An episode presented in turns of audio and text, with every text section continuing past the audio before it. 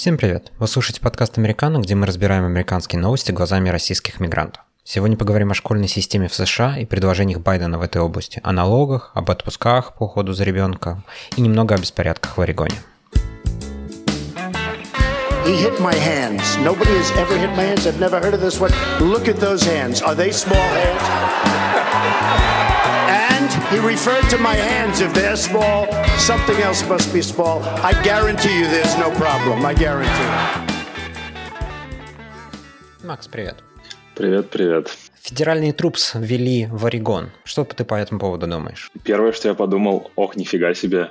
Ну, то есть, как бы случай введения федеральных войск или полиции в штаты, не говоря уже о конкретных городах. Это такая редкость здесь, что прям неожиданно неожидаемо. И, в общем, реакции довольно понятные, потому что Трампу и администрации очень хотелось двигаться по этому направлению law and order. А если смотреть правде в глаза, мы это уже обсуждали про Сиэтл, то как бы губернаторы Сиэтла и Орегона более-менее забили, по-моему, на обеспечение правопорядка в своих городах. И, в общем, вот. Ну, в общем, так, вполне себе, как бы люди без э, атрибутики военные на машинах, которые иногда просто арендованные и не имеют никаких знаков отличия, приезжают на какие-то местные потасовки и разносят людей. Прям что-то новенькое. Ну, это новенькое, но мне кажется, у нас есть новое явление, когда есть демонстрации, которые разрушают федеральную property, а местные власти не хотят их пресекать. То есть это, я согласен, это беспрецедентная мера, которая сделана в ответ на беспрецедентные... Ну, то есть, почему еще федерал труп вообще туда посылают? Потому что разрушается федеральная собственность. Поэтому федеральные служащие ее защищают. Пропорциональный ответ на создавшуюся проблему. Ну, в общем, да, но там же как бы вот эти вот тонкие моменты о том, что там надо спрашивать разрешение губернатора и, и, и Насчет мэра не в курсе, но губернатора точно нужно спрашивать, и только в случае отказа и доказательства того, что как бы угроза федеральным зданиям и другой собственности неминуемо, ты можешь как президент вводить без согласия, плюс у тебя есть возможность национализировать нацгвардию этого штата. В общем, необычно. И как бы, ну, понятно, что как бы люди слева уже кричат, что как бы гестапо заполонило улицы левых городов, и, и в общем, мы вас всех предупреждали, а правые говорят, что, ну, как бы, вы громили разрушали город нон-стопом, вот, наконец-то, хоть кто-то хоть что-то делает, и спасибо за это Трампу. Может быть, у меня сейчас по этому вопросу чуть более правая позиция, чем, чем посередине. Я за то, чтобы комьюнити могли сами определяться, что они хотят и что они не хотят. Есть комьюнити вокруг озера Таха, которые говорят, что мы хотим запретить Airbnb. Я считаю, что это ошибка, что short-term rentals, в которые приезжают люди, они хорошо влияют на местную экономику, привозят, приносят деньги из других регионов, люди ходят в кафешки, тратят деньги, и это что-то, что я хотел видеть вокруг Таха. Но если комьюнити решила, что мы этого не хотим, ну, что мы можем делать? Ради бога. И если Портланд в Орегоне считает, что эти демонстрации это нормально и это обоснованно, и у них есть мэр, который это поддерживает, и у них есть губернатор, это поддерживает, и у них полиция не хочет на это реагировать. Это все выбранные должности. А, это комьюнити, которое решило, что это применимо. Ради бога, у меня нет с таким проблем. Я бы не хотел жить в городе, в котором такое происходит. И когда я буду выбирать, куда переезжать в Америке, я буду сильно обращать внимание на то, как города реагировали на эти беспорядки. Но это их выбор. Это Америка базируется на идее, что штаты независимы друг от друга, что города независимы друг от друга, что что э, внутри штатов могут быть совершенно разные идеи о том, что хорошо или что плохо, при условии, что соблюдается федеральное законодательство. Так что у меня в целом нету проблем с тем, что у них такие странные беспорядки, и при этом власти не реагируют. Пока это не доходит до федеральной проперти. Потому что когда мы доходим до федеральной проперти, это уже выходит за пределами этого города и этого штата. Это аффектит нас всех, потому что мы все в Америке являемся налогоплательщиками, которые поддерживают федеральное правительство, и на чьи деньги содержатся эти, эти федеральные монументы, федеральные здания. И тут уже становится введение какого-либо правоохранительных органов более оправдан. В общем, да, и ты правильно сказал, что что называется, штаты и города абсолютно независимые по модулю того, что они соблюдают федеральное законодательство и Конституцию США. ну, как бы известны эти случаи, когда в 60-е вводили федеральные войска а, в замечательный штат Миссисипи и Алабама, чтобы заставить эти штаты, где полиция отказывалась выполнять и обеспечивать безопасность детей в десегрегированных школах, чтобы этих детей кто-то мог защитить, пока они ходят в школы. Как бы там реально автобусы с э, белыми и черными детьми, которые вот впервые стали вместе учиться, потому что приняли федеральный закон о сегрегации, их охраняли федеральные войска, потому что местная полиция, в общем, сказала, что нам наплевать, а местный Куклукс-клан вполне себе был воинственно настроен.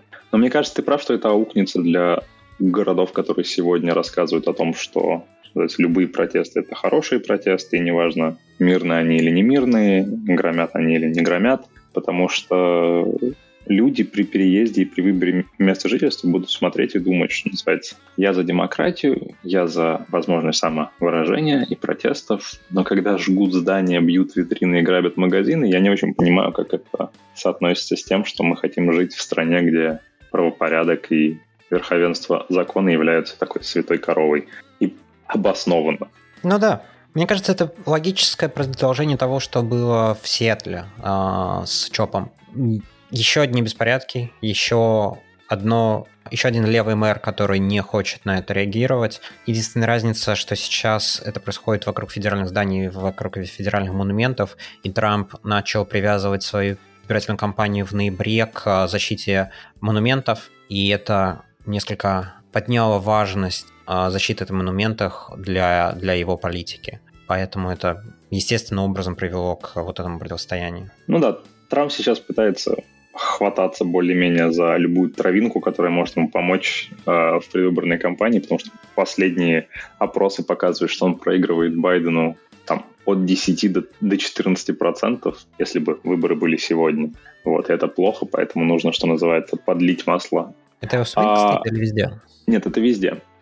Ну, слушай, везде это не важно. Он мог проигрывать 100% в Калифорнии. Это же не принципиально относительно американской системы выборщиков. О, безусловно, но как бы я так понимаю, что эти опросы учитывают то, сколько электоральных голосов есть у штата, ну и в принципе это хороший барометр. Я слабо верю, что можно иметь, там, скажем, разницу в 56 на 40, и при этом все равно выиграть, имея 40. Это кажется немножечко нереальным. Да, но нас Даже учитывая много... странную электоральную математику. Вспомни последние выборы. Я так понимаю, Хиллари выиграла у Трампа по абсолютному количеству голосов. Джордж Буш э, младший проиграл. С кем он тогда соревновался? Кому он проиграл по абсолютному количеству голосов, но выиграл по количеству выборщиков? Альгору. Алгору.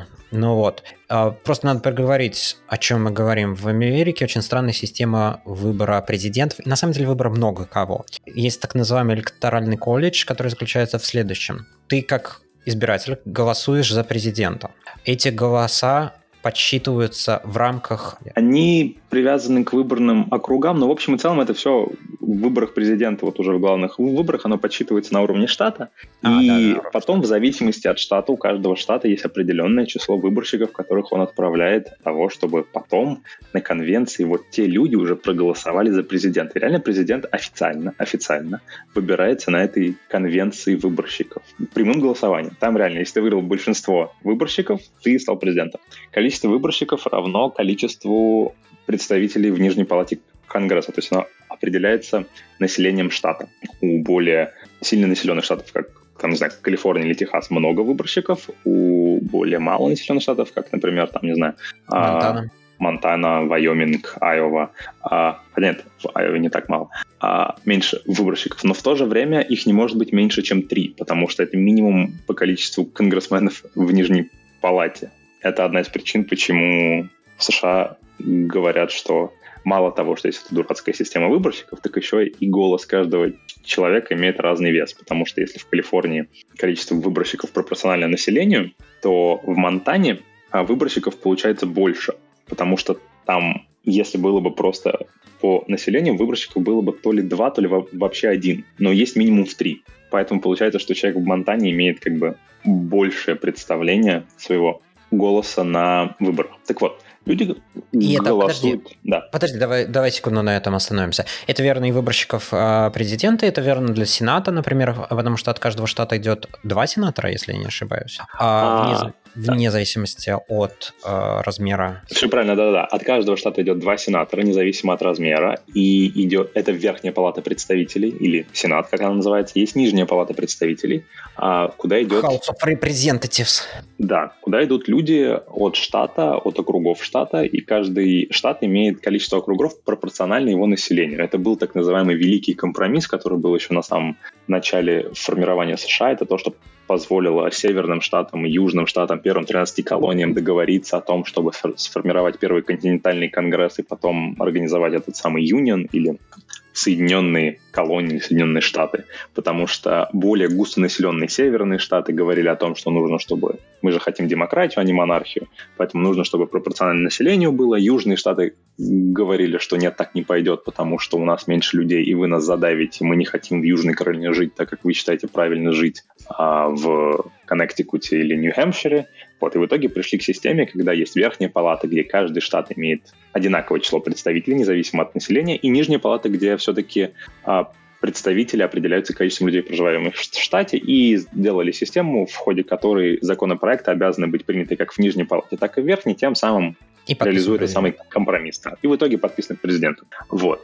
Поэтому, вот, кстати, законы очень выбор, тяжело принимать, да. Э, просто чтобы проговорить, поэтому законы очень тяжело приж принимаются в Америке, ты должен протащить его через House of Representatives, Нижнюю палату, через Сенат, Верхнюю палату, его должен подписать президентом. Если у тебя например, один, одна палата демократическая, другая республиканская, как, например, сейчас House of Representatives э, демократический, а Сенат республиканский, то у тебя очень тяжело протащить закон, потому что он должен иметь bipartisan support. А потом его должен подписать президент. Ну, то есть очень очень тяжело найти закон, который бы имел столь широкую поддержку. Собственно говоря, оттуда, отсюда растут ноги а, вот этого неадекватного, неадекватной силе Суприма Корта Верховного Суда в Америке, потому что порою, если надо что-то протащить, реально это делать намного реальнее это сделать через Supreme Court, через этих девяти судьев, нежели и привязать каким-то образом Конституции через правдами и неправдами, чем пытаться тащить это через все палаты. Особенно если это что-то серьезное и вмешивается в дела штатов, где тебе еще нужно иметь высокую поддержку, то просто эта система объясняет еще, почему все делается так медленно в плане, в плане федерального законодательства. Ты прав, да, но все-таки есть примеры того, что на самом деле как бы есть политика партии, а есть политика США. Вот буквально неделю или две назад США приняли закон, который изменяет а, экономический статус Гонконга и выдает порицание Китаю по поводу того, как Китай ведет себя в этом самом Гонконге. Это было принято единогласно в Нижней палате, единогласно в Верхней палате и подписано президентом и чуть ли не в один день. Ну, потому что это такие вещи, по которым очень легко найти согласие. Если ты вспомнишь, когда они подписывали 2 триллиона, и они тоже довольно быстро протащили. Что там было? Пару недель, не больше. А вот да. сейчас, когда речь идет о новым, новом транше помощи, все стало намного-намного сложнее с протаскиванием. То есть, что хотят демократы? Демократы хотят продлить э, эти э, выплаты по безработице. У нас последние три месяца всем, кто потерял работу, выплачивается 600 баксов в неделю федеральных денег on top of выплат штата. Есть много штатов, в котором люди просто безработные получают в неделю в пересчете за час получают э, 24-25 баксов в час, э, что намного больше, чем средняя что оплачивается больше, чем средняя работа по, по США. На самом деле было, было подсчитано, что две трети людей, которые э, были залоёфнуты и которые начали получать пособие безработицы, пособие по безработице больше, чем то, сколько они получали. Поэтому очень многие компании, даже пытаясь опять начать работать, они не могут нанять сотрудников. Все сотрудники сидят на пособие по безработице, это пособие по безработице больше, чем зарплата, которую бы они получали, если бы они не пошли работать. Республиканцы резонно говорят, Какого хрена? Мы хотим запустить экономику, мы хотим, чтобы компании работали. Мы не можем, чтобы компании работали, пока мы выплачиваем всем 600 баксов. На что демократы говорят, а давайте-ка мы эти 600 баксов будем выплачивать до января, чтобы к вопросу не возвращаться следующие два месяца. Конечно, с чем я радикально, радикально не согласен. Республиканцы в этом плане а, по новому траншу говорят, а давайте, а, во-первых, в первую очередь направим деньги в школы, причем половина этих денег зафиксируем для школ, которые а, будут предлагать обучение в классах, а не онлайн, стимулируют школы, чтобы они начали принимать детей в классы, чтобы разгрузить родителей от опеки над детьми, чтобы они могли пойти, пойти и начать работать. И давайте снимем а, все liability, всю юридическую ответственность компаний, которые открываются, чтобы они могли открываться и не бояться, что их засудят за то, что кто-то заболел коронавирусом у них, что демократы тоже не хотят делать. И сейчас, соответственно, есть идеи в Сенате, которые более республиканский, о том, какие должны быть меры, начиная с августа, по поддержке страны в рамках коронавируса. Есть идеи в, у демократов, которые контролируют House Representatives, и непонятно, о чем они договорятся. А осталось 10 дней. Да, а еще есть президент, у которого, в принципе, нет идей. Нормально. Ну, слушай, он, он, он, он что республиканцы скажет, он подпишет. Это правда, это правда. Он, да, это на самом деле... Он вон в маске начал говорить, что маски нормально носить. Так ну, что... так он посмотрел на свои предвыборные показатели и, и вдруг понял, что как бы нужно перекладывать штурвал корабля в какое-нибудь другое направление, потому что это направление больше не работает. А, все его попытка выехать на том, что давайте, вот смотрите, Флорида, Джорджия, Техас, Оклахома и другие замечательные места, которые, как и я, сильные, и мы не боимся коронавируса. Сейчас как бы все США тихо сидит и смотрит на эти штаты и думает, ох, ничего себе. Потому что в этих штатах сейчас просто запредельные показатели по числу как и выявленных зараженных. Чуть лучше в плане госпитализации смертей, чем можно было бы ожидать, и чем мы видели, ну, скажем, в апреле, но все равно слишком большие числа, чтобы было комфортно.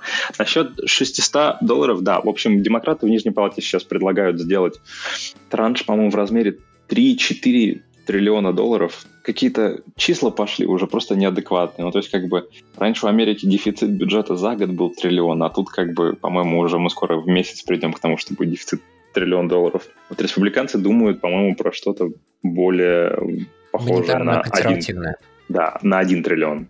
Вот где-то посередине они встретятся, потому что демократы полностью все не отдадут, республиканцы не смогут полностью все срезать у демократов и наоборот, и где-то это случится. Насчет э, выплат по безработице, да, тут такая ситуация получается, что с одной стороны ты прав, и ряд людей стали получать больше денег, чем они получали работая, но надо понимать, что как бы это не то, что у тебя все остальное осталось неизменным, и тут ты вдруг стал получать больше денег, и жить стало прямо вот супер комфортно. Многие люди потеряли работу, и непонятно вообще, вернется ли она нормально, и если вернется, то когда. То есть, скажем, люди, которые работали в области отельной индустрии или туризма, или парков развлечений, или еще чего-то, это люди, которые потеряли работу, ее пока нет, в ближайшее время не предвидится, и они ну, как бы просто находятся в шоке и не понимают, что делать дальше, потому что, как бы, а что делать дальше-то? Тут еще надо обратить внимание, что республиканцы не просто не хотят денег, они хотят привязывать деньги к открытию экономики. Это то же самое, что со школами. Мы вам дадим деньги, если вы, блин, откроетесь. И это не unreasonable thing to ask. А, мы не победим безработицу. Ты говоришь, давайте платить 600 баксов, потому что у нас высокая безработица. У нас высокая безработица, потому что мы 600 баксов платим, потому что бизнесы не могут открыться, потому что они не могут никого нанять, потому что все сидят дома и получают 600 баксов в неделю.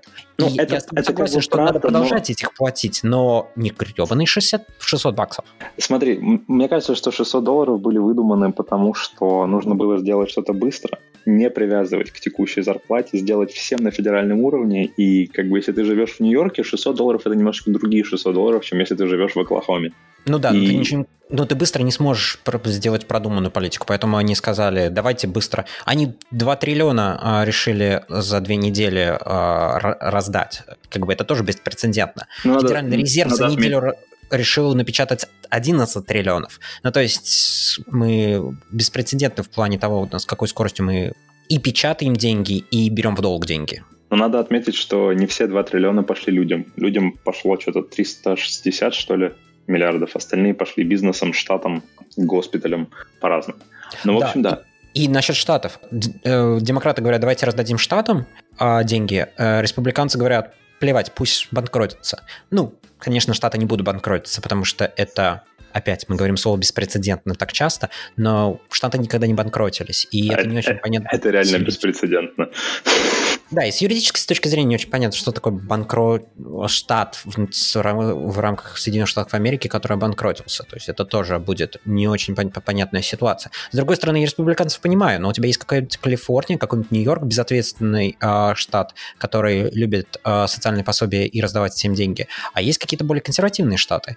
И почему опять должны штаты более которые более ответственны, платить за штаты, которые более безответственны. Это то же самое, что Трамп сделал э, с отменой налогового вычета, федеральный налоговый вычет, который ты мог сделать на базе налогов, которые ты платишь внутри твоего штата. Как это работало?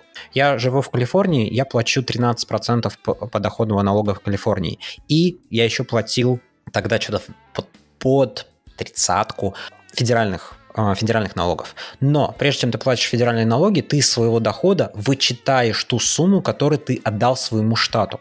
Потому что в теории одни и те же деньги не должны много раз облагаться налогом со стороны там раз, разных э, властей. Например, если ты резидент Америки налоговый, и ты переехал в какую-то страну и там платил налоги со своего заработка, очень часто у тебя эти то, те деньги, которые ты платил в другой стране, перезачитываются, когда ты платишь налоги США. И да, если ты переезжаешь из США в другую страну, ты все равно платишь налоги США на доход, который получен за пределами США. Но эти деньги перезачитывают. И такая же те, идея вокруг э, налогов штата, что ты не должен платить дважды. Но что получалось? Я как, если я получаю 100 тысяч в Калифорнии или я получаю 100 тысяч в Монтане, человек живущий в Монтане, платит федеральных налогов больше, чем я, человек, живущий в Калифорнии, потому что я получаю этот налоговый вычет, потому что я плачу много налогов в Калифорнии. Фактически люди Монтаны субсидируют людей в Калифорнии. На что Трамп пришел и сказал, нифига подобного. Мы отменяем этот вычет, то есть вы платите штату, вы платите федералке, эти две вещи никак не связаны. Это таргетировало штаты, в которых высокие налоги. А это обычно левые штаты. Нью-Йорк, Калифорния, мне это не очень нравится, потому что я живу в Калифорнии, но будем честны, я сам виноват, я живу в Калифорнии. Если ты живешь в Калифорнии жалуешься на налоги и твои основные претензии к Трампу, ты что-то не очень понимаешь в своей ситуации. Да, как бы, когда федералка пытается что-то делать с точки зрения налогов или с точки зрения распределения средств, это всегда будет иметь разные эффекты в разных штатах. Ну, ничего страшного, бывает. Ну, то есть, если бы у них было время проработать это, они бы, наверное, сделали, заджастили это относительно доходов внутри штата или соцен или еще что-нибудь. Чтобы тоже было ну, немножко да. странное решение, но это хотя бы было хоть как-то в этом направлении. Но времени не было думать. Да, но как бы еще на самом деле... Нет времени. Еще важно понимать, что как бы для кого-то разговор о потере работы это, это что называется некомфортно или неудобно или в общем, такая неприятная, но проходящая вещь. А для кого-то разговор о потере работы — это невозможность платить за квартиру или дом, невозможность платить за обучение ребенка или, например, медстраховку, которую многие люди в США потеряли, потеряв работу. А терять медстраховку в период пандемии в стране, где как бы можно оказаться медицинским банкротом практически сразу, это не самое комфортная вещь, хотя бы с моральной точки зрения. То есть важно понимать, что люди, которые потеряли работу, да, может быть, некоторые из них стали получать чуть больше денег, но при этом количество ментального стресса, который у этих людей появился и все еще есть, оно довольно трудно квантифицируется и переводится, скажем, в те же деньги. То есть, мне кажется, что многие люди, если их спросить, хотите ли вы получать, там, не знаю, грубо 900 долларов в неделю, как сейчас, способен или получать 750, как получали до этого работы, но когда вы работали, вы точно знали, что вы работаете, вы знаете, что если вы потеряете эту работу, вы можете найти другую, в принципе, не так трудно. У вас есть медстраховка, и, в принципе, экономика работает, и в мире нету пандемии.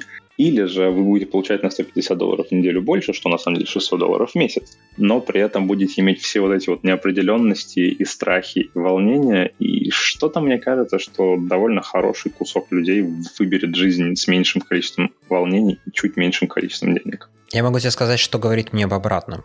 Фондовый рынок текущий, а, который в, за последнюю неделю пробил уровень, который у нас был а, на начало года, который был рекордно высокий. И сейчас очень сильный фондовый рынок, который сигнализирует, и при том, что все институциональные инвесторы давно из него вышли, что говорит о том, что у населения много денег. И не пойми меня правильно, мне на самом деле я не то, что обвиняю людей, которые получают эти 600 баксов в неделю. Если бы меня а, уволили за лейофф, я бы тоже пошел и получал эти 600 баксов. И, скорее всего, количество стресса у меня было бы больше. Я бы тоже предпочел получать, может быть, чуть меньше и без пандемии. Как бы них вина, что федеральное правительство делает эту irresponsible монетарную политику и печатает так много денег, и раздает так много денег это не их вина. Они, наоборот, в очень стрессовой ситуации. Им надо помогать. Но не надо создавать ситуацию, когда не работая, ты получаешь больше денег, чем работая. Вот эту ситуацию не надо создавать, вне зависимости от того, какое будет решение.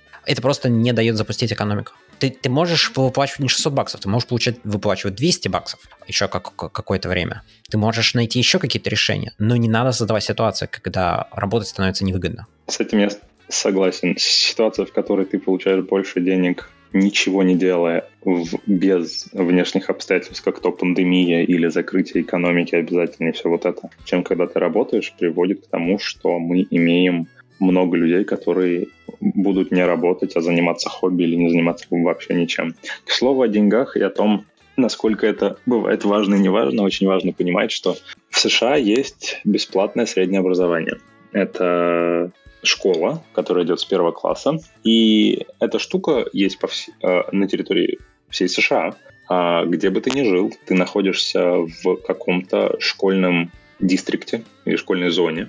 Это географический кусок, который охватывает ряд районов и людей, которые в них проживают. И проживая в нем, ты можешь отдать своего ребенка. Причем в большинстве штатов, если я не ошибаюсь, неважно даже ребенок гражданин, не гражданин, иммигрант, не иммигрант, и есть ли у него вообще легальный статус или нет можно а, ребенка дать в школу, его там будут учить, его там будут кормить э, как минимум один раз в день.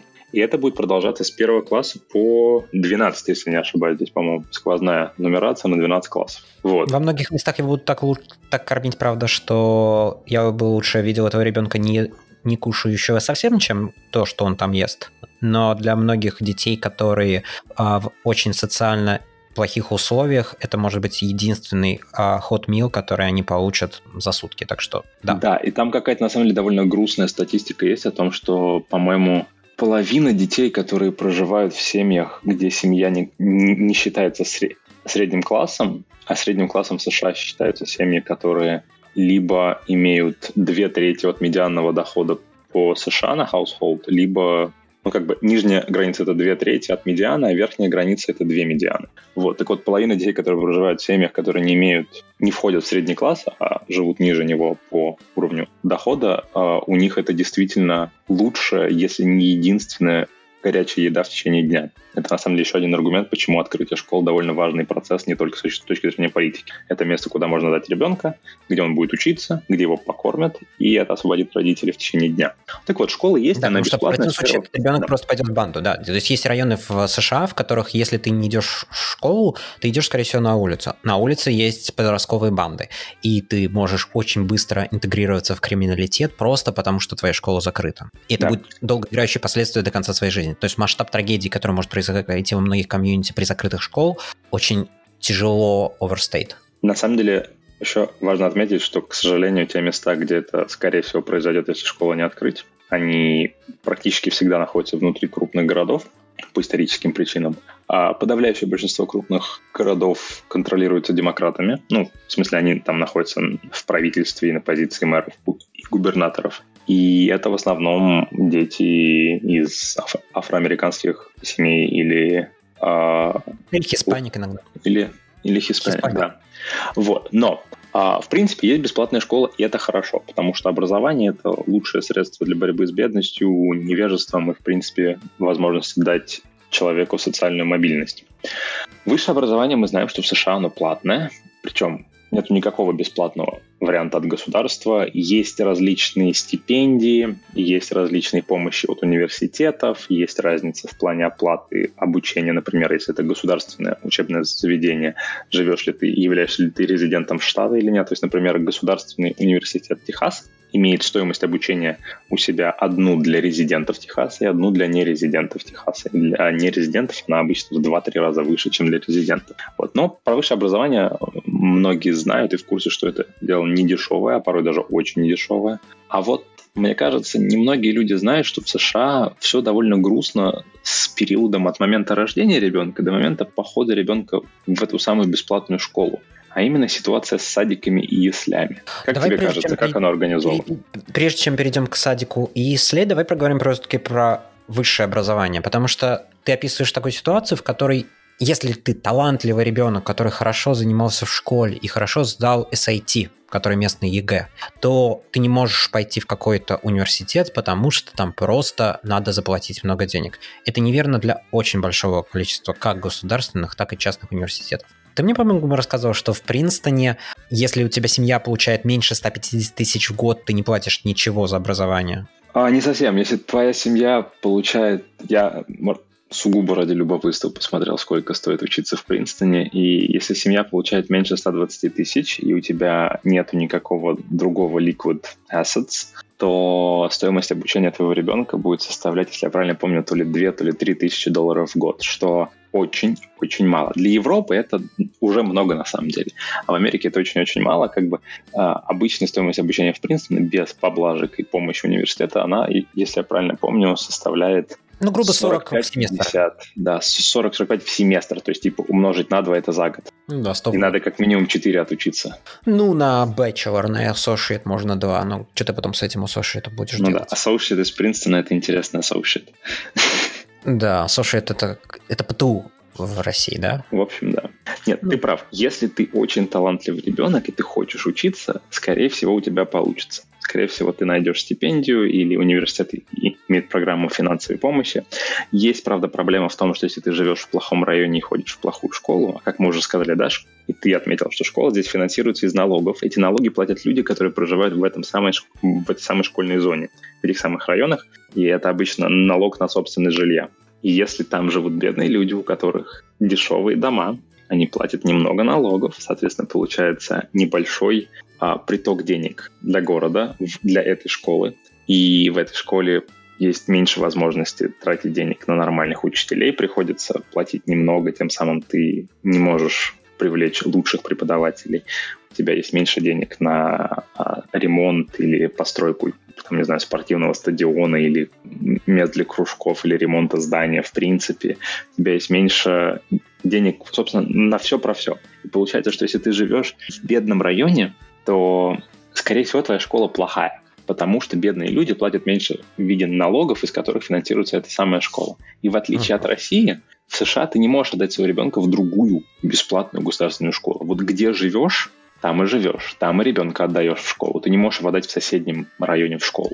Именно поэтому, на самом деле, часто в США есть ситуации, когда на разных сторонах одной и той же улицы, буквально на расстоянии 20 метров друг от друга, практически одинаковые дома. Один будет стоить грубо 700 тысяч, а другой будет стоить 300 тысяч, потому что дом, который стоит 700 тысяч, находится в хорошей школьной зоне, с хорошей школой, с хорошим преподавателем, и люди хотят жить в этой зоне, чтобы отдать своего ребенка в хорошую школу. Именно поэтому стоимость жилья поднимается, поднимается и поднимается, потому что есть конкуренция за, за проживание там. А дом, который стоит 300 тысяч, находится в средней или плохой школьной зоне. И люди не сильно хотят там жить, и, соответственно, цена ниже. Но они реально находятся на, на разных сторонах одной и той же улицы. Да. И можно, конечно, с этой темой углубиться в редлайнинг, про всю эту историю, про то, что лет 50 назад афроамериканцы... даже, да.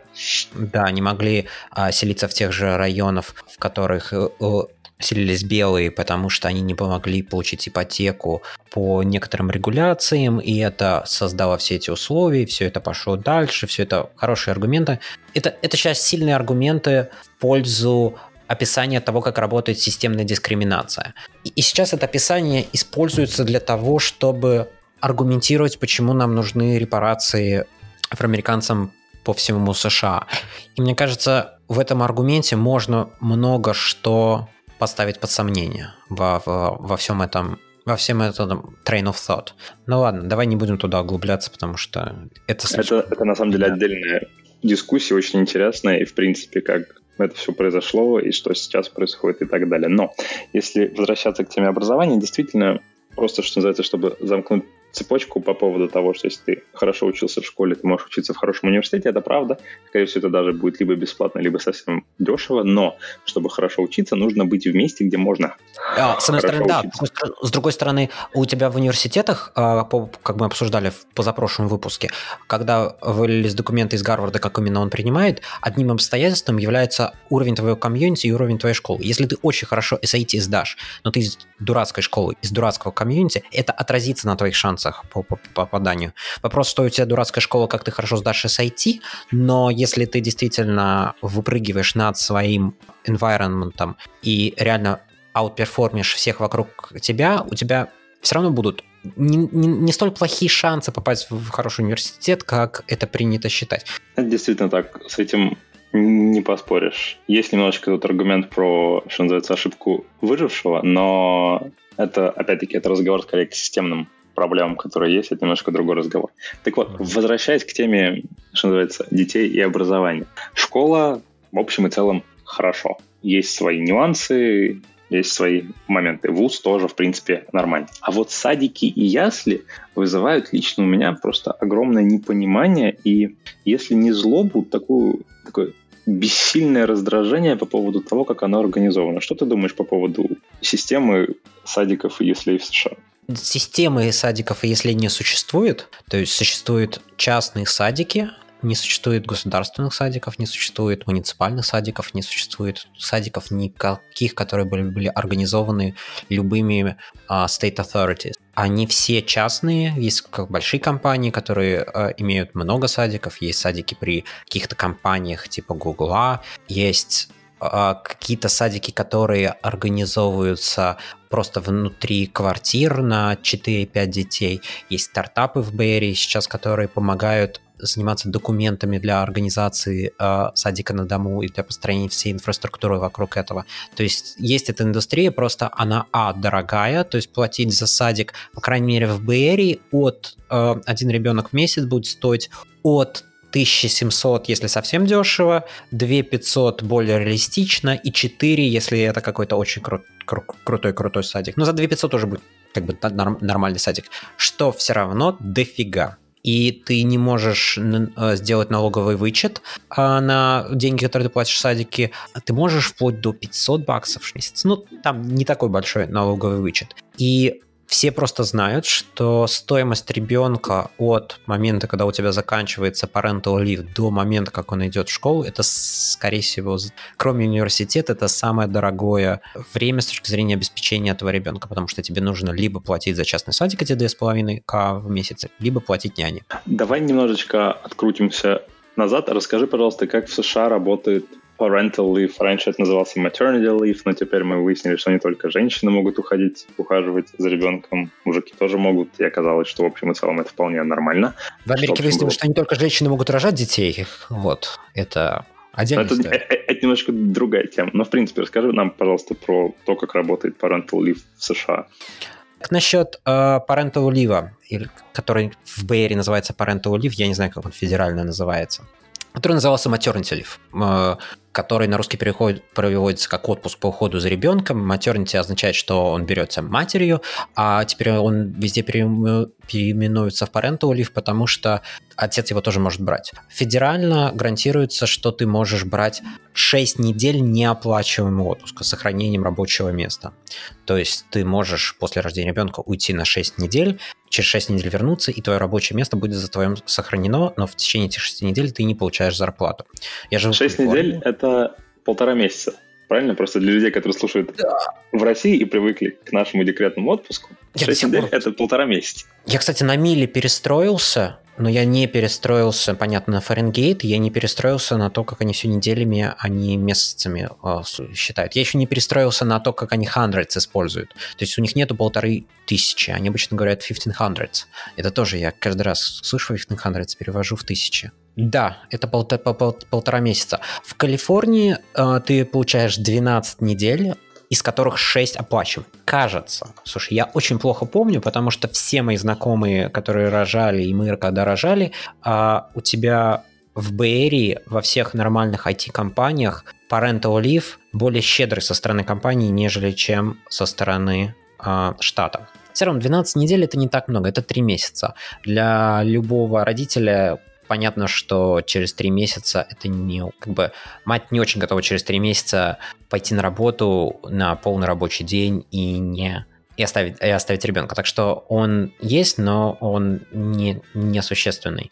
И он, кстати, на уровне Калифорнии, он а, вот эти 12 недель, они привязаны к размеру работодателя. Если у тебя маленький работодатель, то эти правила тоже не относятся к тебе. И ты должен на этого работодателя проработать последние 12 месяцев. Ну, то есть, как бы, куча, куча деталей. Надо отметить, что среди развитых стран это практически неслыханные значения, потому что как бы есть, э, что называется, суперкомфортные страны. Например, в Норвегии официальный оплачиваемый отпуск по рождению и уходу за ребенком длится 61 неделю. Но он лет. делится, да, но он делится между двумя родителями. Это правда, да.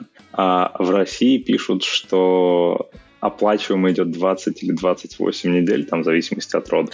Там, э, там тоже хитро. Да, это, кстати, в, в parental leave в компаниях тоже зависит, это было кесарево или не было кесарево. А в России там тоже надо понимать, там есть лимит, насколько тебе выплачивает э, государство. Да, у тебя Если ты программист, э, то ты...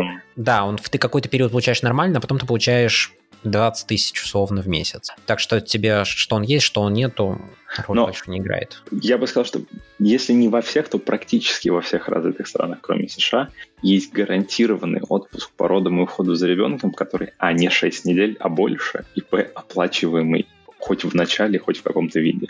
С одной стороны, да. С другой стороны, вот смотри, я живу в штате Калифорния. У нас есть эти 12 недель. Плюс у нас есть 4 недели до родов. Это калифорнийская тема. То есть женщина, слава богу, здесь хоть мужчинам не дают отпуск, а женщина за 4 недели до предполагаемой даты родов а, уходит в отпуск, и последние 4 недели перед родами это отпускное время.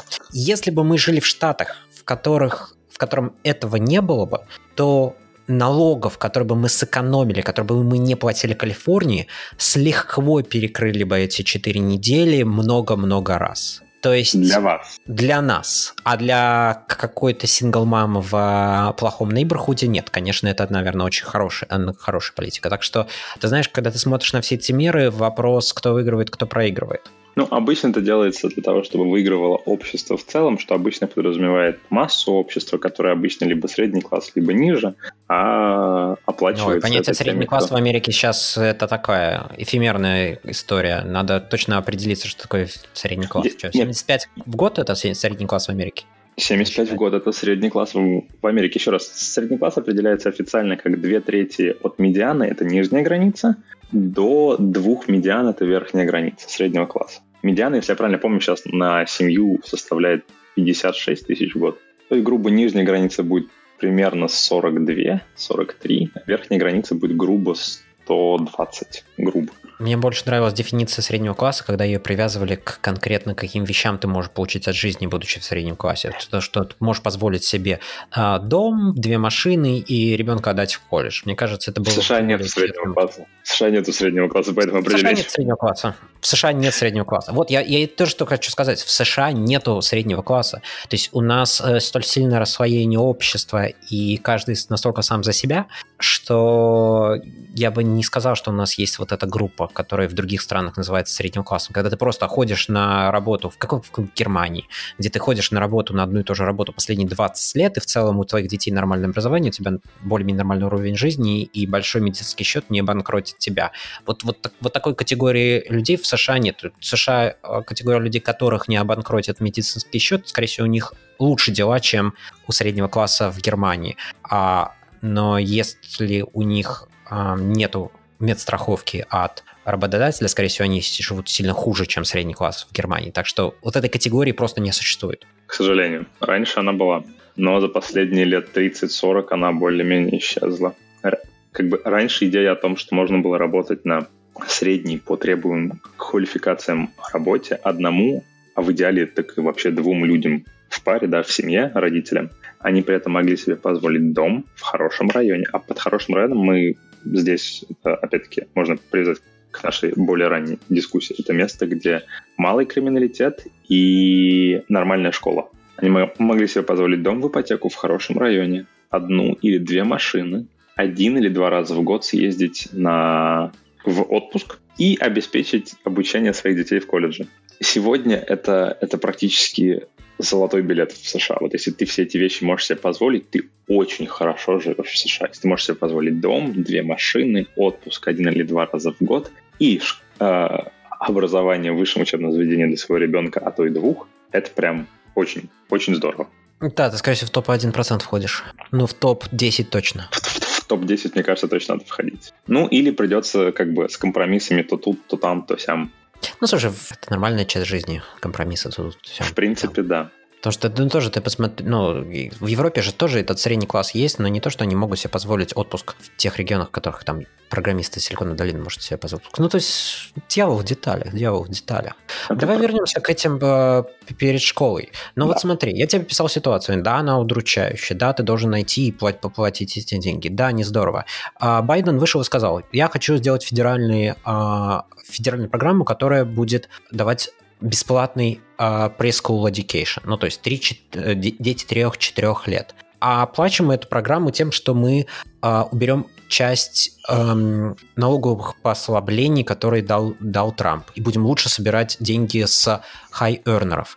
Как мне надоела вот эта история, а давайте больше собирать денег из богатых. У них никогда не было шансов это нормально делать. У них в ближайшие 10 лет не будет шансов это нормально делать. Если ты работаешь на, наемным сотрудником на большую компанию, и у тебя W2 форма, ну, то есть как бы у тебя страховка от компании, и ты реально как бы оформлен как сотрудник от компании, с тебя стричь деньги очень легко. Ты просто повышаешь налоговую ставку, и все. И э, с каждого твоего пейчека деньги автоматически уходят э, там штату или федералке, и человек в Калифорнии, который не может позволить себе жилье и который теснится, например, в, в маленькой комнатушке, по федера... с федеральной точки зрения уже считается богатым человеком, который получает там больше 150 тысяч долларов в год, хотя в Бэйре он не может себе позволить, позволить себе хорошую машину, не может себе позволить норм... нормальное, нормальное жилье. Он считается богатым. Байден будет с него стричь деньги. Почему он будет стричь деньги с него? Потому что стричь деньги с реально богатых людей, э, к SEO крупных компаний, э, врачей, люди, которые получают там больше миллиона долларов в год, практически невозможно, потому что эти деньги они получают не через э, работу в какой-то компании, они получают их через что-то, как оформлено как собственный бизнес. А собственный бизнес можно вывести с границы, можно его оформить в Делавер, можно э, дедактить э, разные расходы на этот бизнес. То, что не могут же себе позволить программисты с Берри, который получает 150 тысяч долларов, просто потому что налоговый кодекс не позволяет ему все дедактить. Поэтому, когда они говорят про увеличение налоговой нагрузку на супербогатых, они тебе в предвыборных компаниях показывают Элона Маска, ну, Элон Маск классный чувак, поэтому они его не будут показывать, они будут э, Джефф Безоса показывать. А в конце концов стричь-то будут с тебя, потому что с Джеффа Безоса непонятно, как стричь эти деньги, а с тебя-то понятно, как просто налоговую ставку поднял, э, брекеты налоговые поднял, и все. Поэтому вот эта история про то, что давайте заставим богатых платить за эти дейкер, я не верю. Я буду платить за эти дейкер. При этом, поскольку я богатый, я опять буду не eligible на, на эти дейкер. А федералка, на самом деле, платит за некоторые школы. То есть большинство школы а, идут из местных налогов, но она субсидирует ряд этих школ. Опять, скорее всего, школа, в которой будут отводить своего ребенка, не будет субсидировать федералки. Это еще одна история про то, что... И я, когда Трамп э, соревновался с Хиллари в 2016 году, я прям открыл их документы, которые они публиковали в области налогового предложения, налоговых предложений, и Хиллари хотела с меня стричь на 4% больше федеральных денег. То есть с точки зрения Хиллари, я богатый человек и должен платить на 4% больше, с чем я совершенно не согласен. Это к вопросу о том, как какого рода аргументы э, всплывают в голове, когда ты думаешь про выбор Байдена против Трампа. И вот это его про э, Дейкер ну окей, он развернет сеть этих дейкеров по стране. Да, кому-то будет хорошо. Да, кто-то может отдать ребенка и пойти работать. Наверное, экономике будет хорошо от того, что кто-то сможет работать, э, а не должен сидеть, сидеть дома. Вопрос эффективности этой программы, вопрос, насколько она достигнет всех, кого кого я хотел бы, чтобы она достигла. Потому что преимущество в Европе, ты можешь получать много, ты можешь получить мало, но ты отдашь своего ребенка а, в школу, в дейкер, в университет. В Америке ты, когда получаешь что-нибудь больше 200 тысяч, ты платишь все налоги. Ты платишь налоги я сейчас, живя в Америке, имею самую высокую налоговую ставку, какую можно иметь в Америке.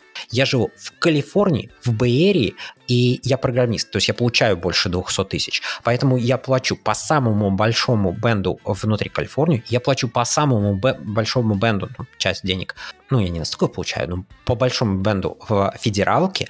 Люди, которые получают уже миллион долларов или больше, типа как какие-нибудь врачи в каких-нибудь больших клиниках, они оформлены как индивидуальные предприниматели, поэтому они дедактят половину фигни, например, своей машины, и они платят что-нибудь под 15%, тогда, когда я плачу 35%. Поэтому, когда выходит очередной демократический кандидат президента и говорит, поднимем налоги на богатых, я хочется переехать в штат, где я могу голосовать за Трампа, это будет не бесполезно, в отличие от Калифорнии, где все равно все, про, все проголосуют за демократа. Поэтому у меня отношение к этому, к дейкер. Да, я бы хотел иметь бесплатный дейкер. Есть шанс, что Байден сделает э, план такой, который будет э, с точки зрения денег выгоден, выгоден для меня или для людей э, в, в моем положении? Нет. Я вообще думаю, без шансов. Ну, я согласен с тобой, что шансы на то, что ты окажешься в финансовом плюсе, в итоге они довольно маленькие, но, ну, в смысле, в принципе, вся идея налоги — это цена, которую мы платим за жизнь в цивилизованном обществе.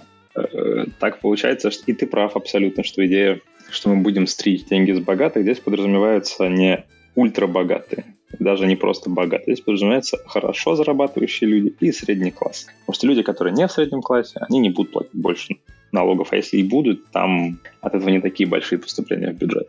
Реально, это средний класс по определению вот, с финансовой точки зрения, да, две трети медианы и две медианы. И люди, которые, как я правильно сказал, получают больше, чем в среднем классе, но при этом не являются W2 employees. Все остальное — это доходы с дивидендов или с stock appreciation, или с продажи real estate, или с наследования, или а, часть профита бизнеса. И все это можно переводить, а, уводить в а, эти бумажные корпорации на островах и потом вводить обратно без налогов. И ультра богатых это не затронет.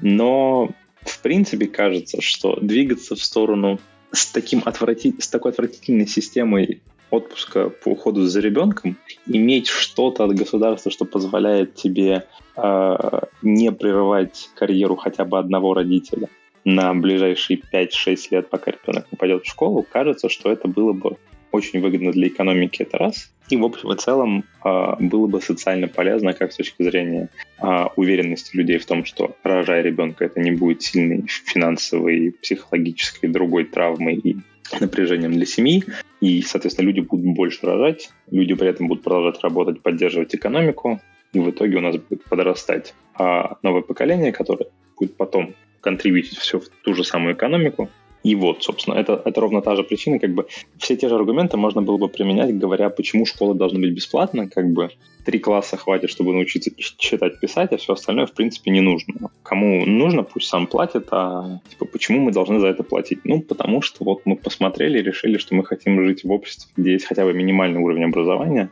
и люди узнают что-то об этом мире, чтобы я бы факты, но как-то последний год показывает, что одинаковые факты это немножечко мечта. Но, в принципе, мне кажется, что это рассуждение примерно оттуда же, и я не уверен, что его нужно реализовывать за счет увеличения налогов на людей.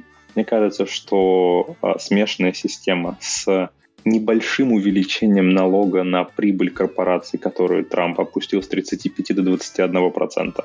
То есть, ну, как бы, то есть там есть пространство для того, чтобы слегка увеличить этот налог, не, не до 35, понятно, скажем, ну, например, скажем, до 25, я эти сейчас числа из головы просто вынимаю без всяких обоснований. А, вот. И использовать часть средств, которые а, приходят для финансирования школ для того, что либо на базе школы, либо еще как-то организовать детские сады, мне кажется, это был бы крайне позитивный момент как для экономики, так и для общества в целом. И, в принципе, ситуация, когда ты видишь ты видишь ситуацию, при которой люди боятся рожать детей, потому что, как, как ты правильно сказал, помимо колледжа, первые 5-6 лет жизни ребенка — это потенциально самые, самые дорогие года жизни, особенно если у тебя нет рядом семьи, где, там, скажем, бабушки, дедушки могут побыть нянечками и ухаживать, посмотреть за, за ребенком, и оба человека в семье, если они работают, могут продолжать работать, не прекращать развивать свою карьеру, зарабатывать деньги и не тратить огромные деньги на, собственно, детские сады и ясли. Слушай, я я слышу твои аргументы, и они звучат разумно. Но эти аргументы э, в сторону модели, скандинавского социализма, а, то э, за что топил э, Сандерс э, на выборах кандидатов в президенты и на самом деле на прошлых выборах это была сандерсовская позиция. Смотрите, у нас есть общество, смотрите, мы можем вложить вот эти деньги в, под, в воспитание нового поколения, мы можем это конвертировать в увеличение GDP down the road. Я с тобой согласен. В целом, в целом, то, что ты описываешь с точки зрения теоретического социализма очень хорошо описывается. Я устал платить за развитие этой цивилизации, как самый главный человек, который платит за развитие этой цивилизации, и ничего не получать взамен. Я досиживаю в Калифорнии до там, рождения второго ребенка и валю отсюда нахрен, потому что я задолбался платить эти 13% со своей зарплаты только за штату и я не получаю ничего. Я от федералок, федеральных э, налогов и от э, калифорнийских налогов я не получаю ничего. Основные статьи расхода Medicare, Medicare, э, медицинская страховка э, для бедных, медицинская э, страховка для для старых. Я плачу Social Security, который я тоже не получаю, потому что он идет на выплату э, пенсий ну, вот это social security выплаты а, пожилым. Плюс большие статьи расходов а, школы, которые, опять, я, скорее всего, не пойду в школу, которая получает субсидии, инстанс, а, ш, тюрьмы, а, дороги обычно идут из муниципалитета, пожарники идут из а, из налогов на жилье, полиция идет из налогов на жилье, школа идет из налогов на жилье. А все вот эти федеральные TCA, которые сидят, федеральные служащие в аэропортах, деньги на них идут из стоимости билета, то есть это не федераль, федеральные расходы. Федеральное агентство национальные парки, я и так плачу за пас 80 э, баксов в год. Я понимаю, что эти национальные парки берут деньги из федерального бюджета, но я тоже уже этим национальным паркам не так мало плачу. Въехать в Юсимити, пардон, 35 баксов с машины. Я ни черта от них не получаю. Это, это кажется, смысле, ты не получаешь ничего явно. То, что ты получаешь неявно, называется возможность спокойно жить, потому что все эти программы для бедных, пожилых и прочее создают ситуацию, при которой эту самую Бэйрию твою не разносит злобная толпа, как сейчас происходит в некоторых местах в Портленде или в Сиэтле, а, а сидят, что называется, ну, если рыпаются, то не сильно. Да, это очень... Я с тобой согласен, это твое верное описание. Тебе это не напоминает э, платить крыши в 90-е или платить мафии в, в Америке. Ну, то есть тебе ты платишь за то, чтобы тебе не, не пришла не пришли бандиты и не начали требовать деньги, или ты платишь, чтобы тебе не пришла полиция и не начала требовать деньги. Допустим, я получаю блага за счет того, что федеральное правительство поддерживает армию, поэтому в нас не запускают э, ядерные ракеты. Скорее всего, как бы и мы можем э, захватывать новые рынки и быть фактически а, новой мы, США, метрополия многих колоний за счет того, что у нас есть а, доллар, который мы здесь печатаем, и все им пользуются, за счет того, что у нас есть армия, которая, если кто-то не захочет пользоваться долларом, придет и удостоверится, что они там пользуются долларом. И я с этого что-то получаю. Но опять это немножко напоминает платить за бандитизм. И я с тобой согласен. Какова ситуация? Ситуация такова, что э, США берет с меня эти налоги и гарантирует, что Окленд, который через, через мост, э, не, не приезжает и не начинает громить Сан-Матео. Но какие-то большие деньги я плачу за это. Я не хочу быть либертарианцем и говорить, что мне нужна тут маленькая местная армия. И я тоже не те условия, которые я хотел бы. Но не надо мне продавать э, увеличение налогов моих на 2% с аргументом, что я с этого что-то получу. Вы сначала за те деньги, которые я сейчас плачу за, свои, за мои 35%, которые я сейчас плачу, мне хоть что-нибудь дайте, а потом будем разговаривать о чем-то новом. Я согласен, что в хорошем развитом обществе сообщения от политиков могут быть честнее. Мы повышаем процент на тех, кто может позволить это платить, и эти люди с этого ничего не получат, но мы думаем, что таким образом мы улучшим общество, и в общем и целом всем, включая тех, кто заплатил, будет как минимум не хуже, а то и лучше. С каждого по возможностям, каждому по потребностям, так? Нет, нет, не с каждого по возможностям, с каждому по потребностям, потому что если было бы с каждого по возможностям, мы бы имели какую-то площадочку, где мы бы сказали, что вот этого хватает для жизни, и тогда налог был бы не прогрессивным, а просто отсек... как бы все, что ты зарабатываешь выше определенной суммы, тебя бы отнимали. А, поэтому нет, это не там. И в принципе, ну, подавляющее большинство людей, которые живет в этом мире, не могут быть а, суперпродуктивными, приносить огромную прибыль и пользу для государства и компаний. Но гуманистические течения говорят нам о том, что как бы каждая жизнь важна, и сказать, что определенный человек или слой людей, или вообще, не знаю, популяции прямо, вот они как бы, ну они же не приносят прибыли обществу и, в принципе, скорее больше потребляют, чем производят. Но это не повод от них избавляться. Не, никто не предлагает от них избавляться. Я всего лишь что говорю, сначала, разби... сначала научитесь что-то делать э, с теми 35-процентными, которые я уже плачу, прежде чем просить у меня еще денег. Вот так они отлично тратятся. Medicare, Medicaid, Пентагон. Ну и, собственно, вот. А, еще нужно платить по долгу.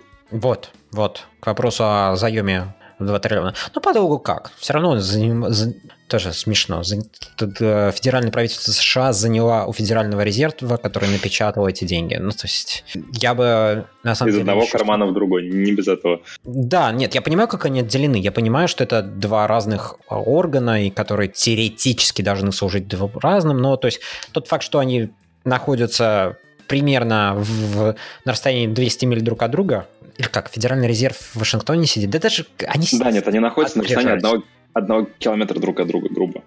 Да, пешком можно дойти от одного другого. Абсолютно. Нет, я понимаю, как они э, разделены. И я, ну, как бы, а что я возмущаюсь-то? Платят за это весь мир, а не мы.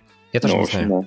Да, как бы, когда мы печатаем доллары, у нас доллары оплате-то за инфляция-то идет по всему миру, так что я бы сейчас не хотел казаться день, в стране, в которой, которая не может печатать, печатать деньги. Даже европейцы он уже э, напечатали 2 триллиона. Кстати, они прям скопировали цифру. Я прям ну, удивился, ну, насколько. Списывают насколько... только не полностью. А ты что по садикам думаешь? Я думаю, что эту проблему нужно решать, чтобы она работала примерно так же, как работают школы в США. Можно, скажем, чуть-чуть увеличить налог на собственность или как там еще финансируются школы, но при этом обеспечить садик. Мне кажется, что обеспечение э, возможности ухода за ребенком, его обучения, развития и в каком-то смысле, там, не знаю, питания после того, как заканчивается отпуск по уходу за ребенком, это что-то, что вполне себе ложится на хорошую централизованную государственную систему. Это работает для школ, это может работать для садиков. Кажется, что для садиков даже проще, на самом деле, потому что там нет никакого супер-пупер а, требования по тому, что, что нужно проходить, что нужно изучать, как, где и когда. Это всего лишь вопрос присмотра и какого-то не, небольшого развития. Опять-таки, могут быть доп-кружки, могут быть частные садики, не без этого. Но мне кажется, что вопрос о 5-6 годах, которые приходится вырывать из жизни хотя бы одного родителя, если нет финансовой возможности устроить ребенка в садик или нету рядом семьи, где кто-то может поухаживать за ребенком, это не это не морально неправильно, не экономически, мне кажется, неправильно. Экономически с точки зрения GDP, наверное, экономически с точки зрения справедливости. Это, знаешь, это разные понятия справедливости. Не без этого. Я лишь говорю то, как мне кажется, было бы да, да, да, да. Не, ну, Я говорю это ровно на основе того, что примерно все те же аргументы можно привести с точки зрения школы. По крайней мере, 12-летней школы а не, скажем, почему бы не учиться ребенку до 15 лет, потому что они уже вполне могут работать. Ну, потому что мы так договорились. С одной стороны, да, с другой стороны, я тоже не очень... Э, мне не очень нравится американская система, где столько важных экономических процессов и социальных процессов завязаны на э, владение домом. Э, очень много, весь средний класс, который в 20 веке в Америке появился, он появился частично за счет того, что люди взяли ипотеку, вкладывали в свой дом, который рос в стоимости, и то, что они платили за дом, э, дисциплинировало их в плане откладывания, потому что они фактически откладывали эти деньги, э, да. когда платили э, за свой дом. То есть я понимаю, как он тогда механизм работал. Как оно сейчас работает, когда у нас компании образуются в разных местах, у нас разные налоговые в разных штатах, все могут работать удаленно, вот эта, вот эта система, где э, владение домом сильно стимулируется, и, например, стимулируется э, вычет налоговыми вычетами на проценты по ипотеке а, вплоть до 750 тысяч долларов а, при стоимости дома. Не знаю, я немножко устал от этой истории про то, что давайте все время защищать интересы людей, которые владеют домами. Я снимаю, я снимаю жилье. И меня немножко расстраивает порою, как какое сильное влияние владение домом имеет в Америке в плане того, как все происходит. Ну, это немножко исторические сложившиеся моменты, и они да, довольно нет. трудно разворачиваем. Да, ну понятное дело, что когда у тебя не было удаленной работы, как бы ты сидел в одной эре и из нее не совался. Ну да. Даже даже при том, что в Америке была высокая мобильность, она все равно, ты переезжаешь на новое место, что высокая мобильность, ты можешь раз в 10 лет переезжать, все равно раз в 10 лет, и все равно ты там покупаешь жилье. Я понимаю, откуда оно растет, у меня есть раздражение, но я понимаю, откуда оно есть, и, возможно, это даже эффектив просто, ну, сколько можно все завязывать на дом. И это, это с вот этими федеральными стимулами. Сейчас опять как бы народ, который, у которого ипотека, они, им дали каникулы на 6 месяцев не платить ипотеку. И как бы и опять эти проблемы населения, куча денег, фондовый рынок растет, вот это все, все это задолбало. задолбало. Непростая Я ситуация хочу... в мире, но мы надеемся, что дальше будет лучше. Да. Мы сегодня, знаешь, затронули, а, что вы, твой голос как жителя Монтаны весит больше, чем твой голос как жителя Калифорнии. Ты сказал, что это странная система. Я в следующем выпуске попробую переубедить тебя или представить свои аргументы, почему мне кажется, так и должно быть. И как в США образовывалась как все-таки федерация разных штатов, а не то, что мы все, все одинаковые по, по, всему, по всем Соединенных Штатах. Попробуем обсудить, нужна ли нам ситуация, в котором на единицу населения одни штаты имеют больше власти, а другие имеют меньше власти. Звучит интересно. Ладно, все. Классная была дискуссия, спасибо. Давай. Давай.